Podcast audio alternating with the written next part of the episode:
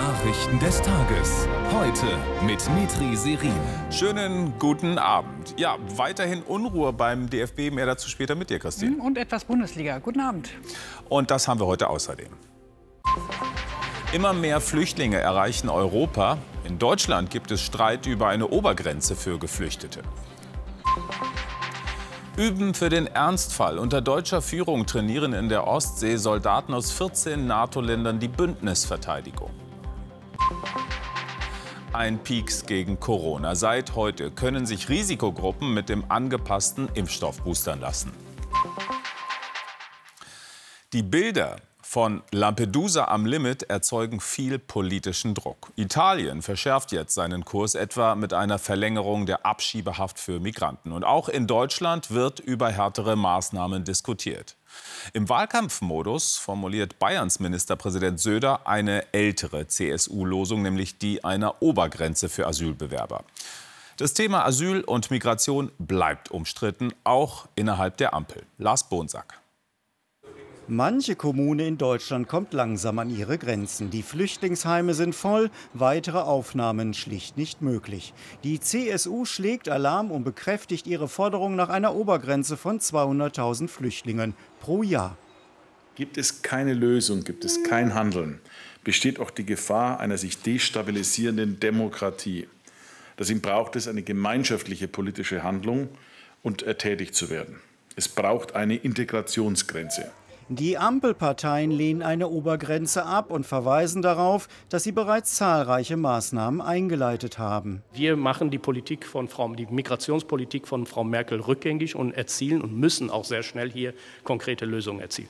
Eine konkrete Lösung wäre für SPD und FDP, auch die Maghreb-Staaten zu sicheren Herkunftsländern zu machen. Doch da sperren sich die Grünen dass die Maghreb-Staaten, also Staaten, in denen es zu systematischen Menschenrechtsverletzungen kommt, für uns ganz klar dieses Etikett nicht haben können. Die Innenministerin betont, dass es in diesem Jahr bereits 27 Prozent mehr Abschiebungen gegeben habe als im Vorjahreszeitraum und verweist auf die Verantwortung der Länder. Ansonsten muss man natürlich die Maßnahmen für die Abschiebungen auch verstärken für die Menschen, die leider nicht bei uns bleiben können. Abschiebungen werden in den Ländern organisiert. Für die Linkspartei sind viele Forderungen vor allem dem Wahlkampf geschuldet. Sie lehnt Obergrenzen und andere Abschottungsmaßnahmen ab. Wollen wir das wirklich? Eben ein Europa, äh, das sich mit Mauer, Stacheldraht und am Ende eben auch äh, Schusswaffen äh, gegen Geflüchtete zur Wehr sitzt. Das ehemalige Wir schaffen das ist längst einer großen Skepsis gewichen und die Parteien ringen auf offener Bühne. Theo Koll in Berlin. Wie viel Sprengkraft hat das Migrationsthema sowohl für die Ampel als auch für die Union? Also ich glaube, das Thema hat enorme Sprengkraft und zwar für den ganzen gesellschaftlichen Zusammenhalt in der politischen Handhabung dann auch für Ampel und Union. Deutschland ist ja wieder Fluchtland Nummer eins in Europa. Viele Gemeinden sind überlastet und aus der Politik kommen vor allem eher ratlose Signale. Auch deshalb hat hier im ZDF gestern Bundespräsident AD Joachim Gauck gefordert, nicht nur an alten Stellschrauben zu drehen, sondern auch klarzumachen, dass das humanistisch Wünschbare nicht immer umsetzbar ist und die Grenzen der Leistungsfähigkeit erreicht sind. Die AfD macht sich die Lage zunutze und wird ein immer wichtigerer politischer Faktor. Vor Ort müssen die Parteien aber dann damit umgehen und rennen wie jetzt in Thüringen prompt durch die Brandmauer von Friedrich Merz oder lösen tektonische Verschiebungen aus, wie es der SPD-Chef jetzt nennt. Am Ende aber geht es da nur um Versuche, mit den Auswirkungen umzugehen. Wichtiger wäre es, an die Ursachen zu gehen. Also, warum wollen in mittlerweile vier Bundesländern über 30 Prozent der Menschen AfD wählen? Und da scheint das Migrationsthema ein Teil der Antwort zu sein. Vielen Dank für diese Einschätzung nach Berlin, Theo Koll. Der Herbst steht vor der Tür und mit ihm die Impfsaison. Seit heute gibt es einen angepassten Wirkstoff gegen Corona. Die Infektionen, die haben ja zuletzt wieder zugenommen, weswegen der Gesundheitsminister bestimmten Personengruppen eine Impfung empfiehlt. Mehr von Christel Haas und Anna Duda. Ein Bundesgesundheitsminister sollte auch immer Vorbild in Sachen Gesundheit sein. Impftermin im Bundeswehrkrankenhaus in Berlin. Karl Lauterbach ist 60 geworden und zählt damit zu den Personen, für die eine Auffrischung empfohlen ist. Die Covid-Infektion ist keine Erkältung, das ist keine Kleinigkeit und es können auch weiterhin bleibende Schäden entstehen, zum Beispiel Long-Covid. Die Corona-Zahlen steigen wieder, doch es gibt eine breite Immunität, sagen Experten. Impfen lassen sollten sich daher nur Personen ab 60 Jahren, solche mit Vorerkrankungen, Angehörige von Risikopatienten und das Pflege- und Gesundheitspersonal. Für sie ist die Impfung kostenlos. Als eine der ersten in Rheinland-Pfalz hat diese Hausarztpraxis bei Mainz den neuen angepassten Impfstoff erhalten. Die Nachfrage hier ist recht hoch. Viele Patienten sind besorgt über die steigenden Corona-Fälle. Das hängt damit zusammen, dass diese Dreimal-Impfung damals sicher war, aber heute eben den Omikron-Variante nicht einschließt. Und deshalb ist die jetzige Impfung so ganz besonders wichtig. Hausarzt Friedel Rohr hat schon eine Impfliste. Die erste Dosis bekommt Birgit Rehse. Sie arbeitet in der Praxis. Für mich persönlich ist es wichtig, dass ich geschützt bin, um andere dann nicht anzustecken. Kontaktbeschränkungen soll es erstmal nicht geben, auch wenn die positiven Fälle zunehmen. Corona wird da ein Teil sein, aber natürlich auch die Grippe, aber auch andere Erreger werden natürlich im äh, Herbst und Winter zirkulieren.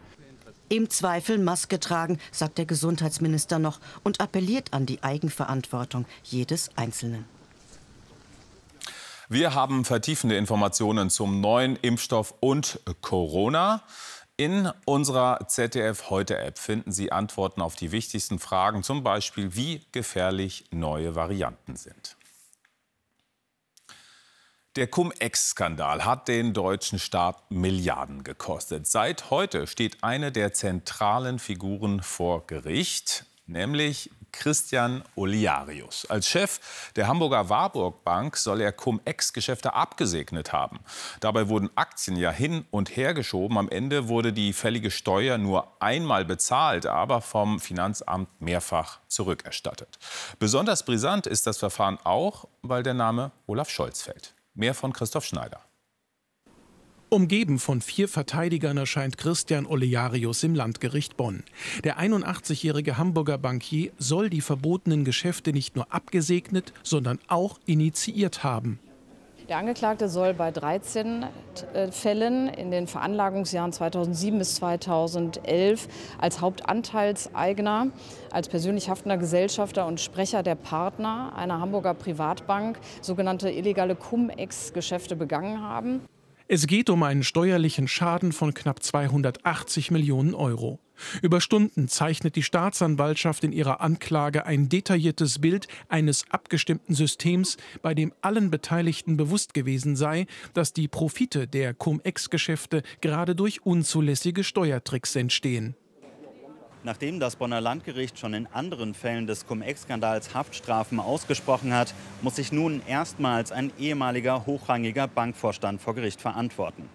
Der Fall wirft aber auch wegen seiner politischen Verstrickungen Fragen auf. Stichwort Gespräche zwischen Olearius und dem heutigen Bundeskanzler Olaf Scholz. Fragen, die in diesem Strafprozess aber vermutlich keine zentrale Rolle spielen werden. Trotzdem fiel der Name Scholz auch bei der Anklageverlesung. Olearius hatte damals wegen der steuerlichen Nachzahlung Kontakt zum damaligen ersten Bürgermeister von Hamburg gesucht, Treffen, an die sich Scholz nicht erinnert. Weitere 28 Verhandlungstage hat das Bonner Landgericht bis Ende März kommenden Jahres angesetzt. Sinti und Roma. In Deutschland sind sie immer wieder Anfeindungen, sogar Gewalt ausgesetzt. Ein erster Jahresbericht hierzu zählt für vergangenes Jahr mehr als 600 Fälle auf. Der Beauftragte der Bundesregierung geht zudem von einer hohen Dunkelziffer aus.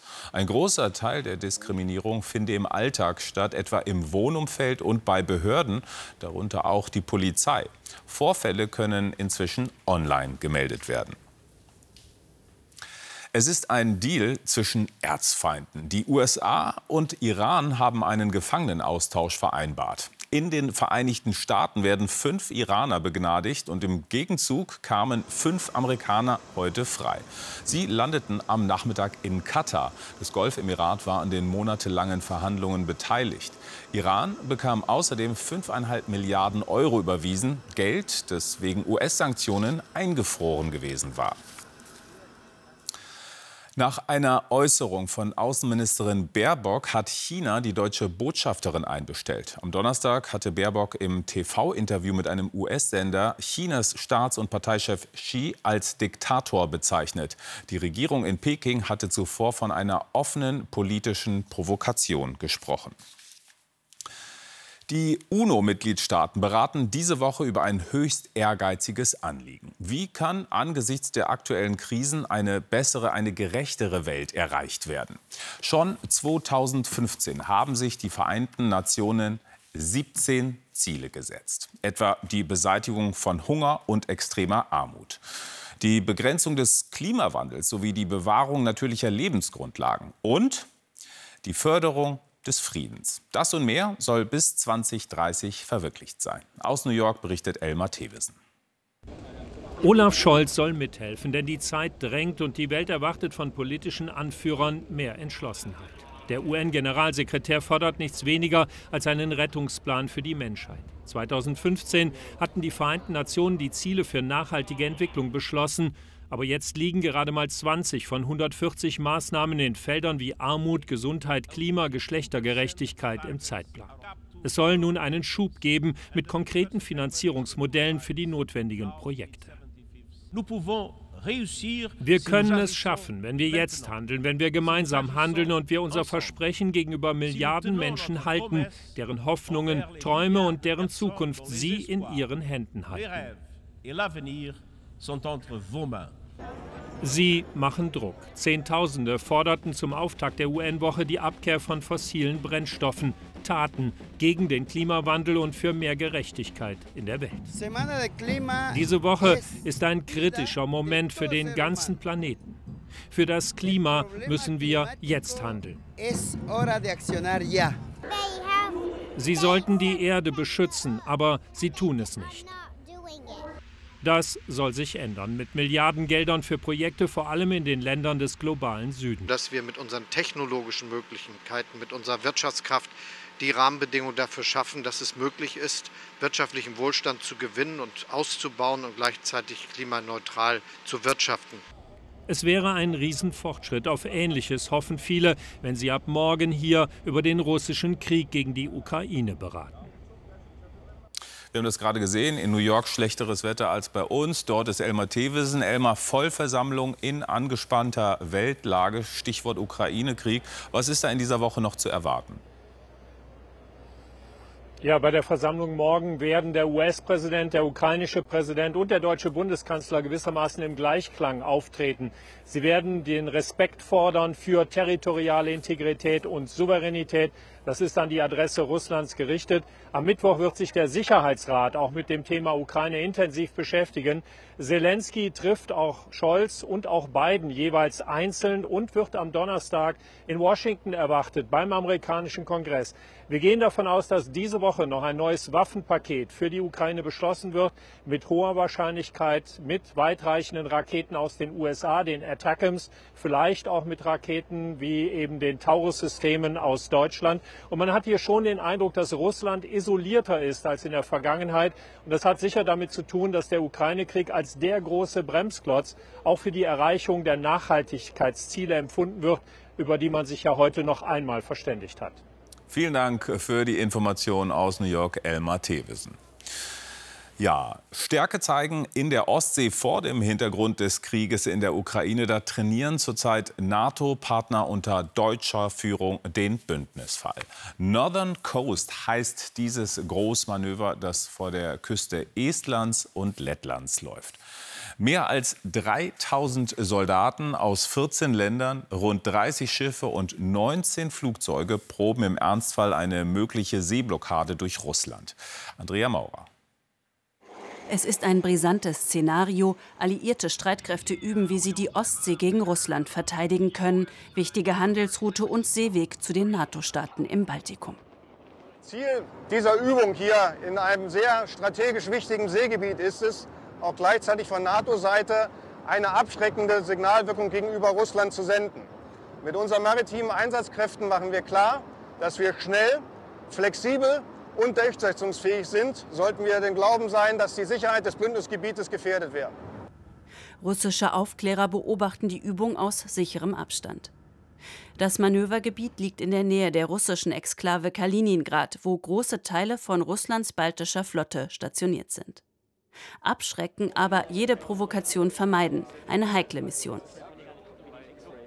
Wachsamkeit, Bereitschaft, Einsatzfähigkeit ist ja grundsätzlich nichts, was aggressiv ist, sondern das, was die russische Marine, Marine hier in Ostsee genauso macht.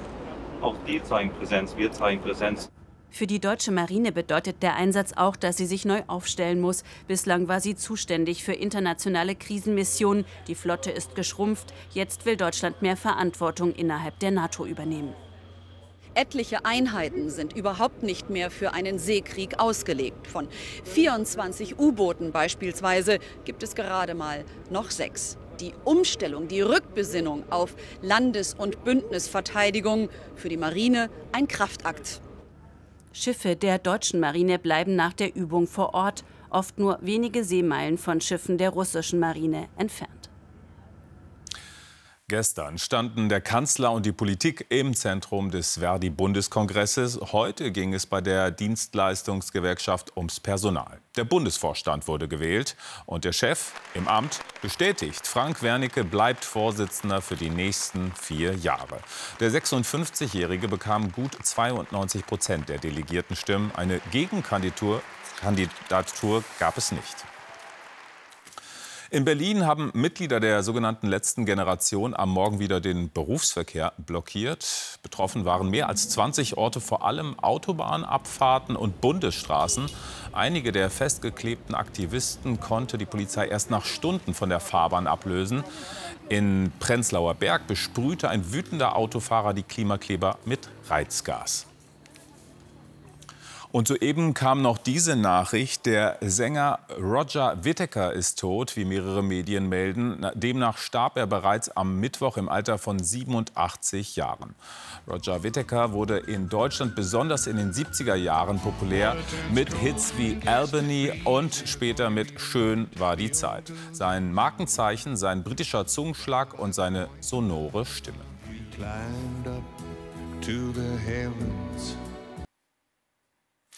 Und hier geht es jetzt weiter mit dem Sport. Und wir beginnen, Christine, mit Fußball. Genau, genau gesagt mit der Bundesliga. Am Tag nach der umstrittenen roten Karte für Darmstadts Matej Maglica. Wegen Handspiels beim 3:3 gegen Borussia Mönchengladbach sperrte das DFB-Sportgericht den Verteidiger für eine Partie. Die Szene, die das Spiel dreht. Kurz nach der Pause verursacht Matej Maglica einen Handelfmeter und sieht rot. Bis dahin führt Darmstadt souverän 3 zu 0. Maglica mit dem zweiten Treffer für die Lilien. Noch vor der Pause erhöht Tim Skarke. Die Gladbacher Aufholjagd in Überzahl startet Jordan in der 56. Minute. Florian Neuhaus bringt endgültig die Hoffnung zurück. Und Thomas Schwanschada lässt es zum 3:3 Endstand krachen. Und alle Tore und Höhepunkte des vierten Bundesligaspieltags gibt es bei uns auch online auf der ZDF heute.de und in der ZDF heute App. Erster Arbeitstag für den neuen Geschäftsführer des angeschlagenen Deutschen Fußballbundes, Andreas Rettich, auf den äußerst anspruchsvolle Aufgaben warten, wirtschaftlich und personell. Es brodelt an vielen Stellen. Da ist er, der Neue. Andreas Rettich, ein kleines Beben begleitet seine Berufung. Bayerns Karl-Heinz Rummenigge und Oliver Minzler von RB Leipzig fühlten sich nicht eingebunden, sind aus der Taskforce zurückgetreten. Unverständnis beim Präsidenten. Es hat in diesem Gremium nicht ein einziges Mal den Wunsch gegeben, äh, über die Geschäftsführung im Bereich Sport zu sprechen. Zudem hatte die Taskforce nur beratende Funktion, aber Andreas Rettich polarisiert. Er steht für mich für einen Perspektivwechsel. Und den präzisiert der neue Geschäftsführer. Wir müssen sehen, dass wir, ähm, ich sag mal ein bisschen flapsig, äh, nicht nur die äh, Portemonnaies erreichen, sondern auch die Herzen. Eine komplexe Aufgabe, nicht einfach in diesem Umfeld. Echt viel Trubel beim DFB. Allerdings, vielen Dank, Christine. Zum Wetter so viel kräftige Schauer mit Blitz und Donner sind unterwegs. Details hat gleich Östen Terli. Um 21.45 Uhr das Heute-Journal mit Dunja Hayali. Ja, das war's von uns. Morgen an dieser Stelle hier Jana Pareiges. Danke fürs Interesse und auf bald.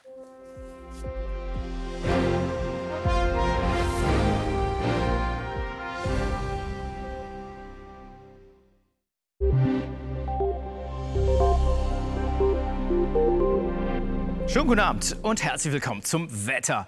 Ja, die erste Septemberhälfte war schon deutlich zu warm und eine richtig durchgreifende Herbstwetterlage stellt sich nicht ein, auch wenn es jetzt durchwachsener wird. Mit Schauern und Gewittern, die ostwärts ziehen. Dabei kann es durchaus in der Nacht im Südwesten Starkregen geben. Aber Sie sehen hier auch, es lockert auf. Hier diese hellen Farben. Das bedeutet, es gibt keinen Regen morgen Nachmittag im Süden.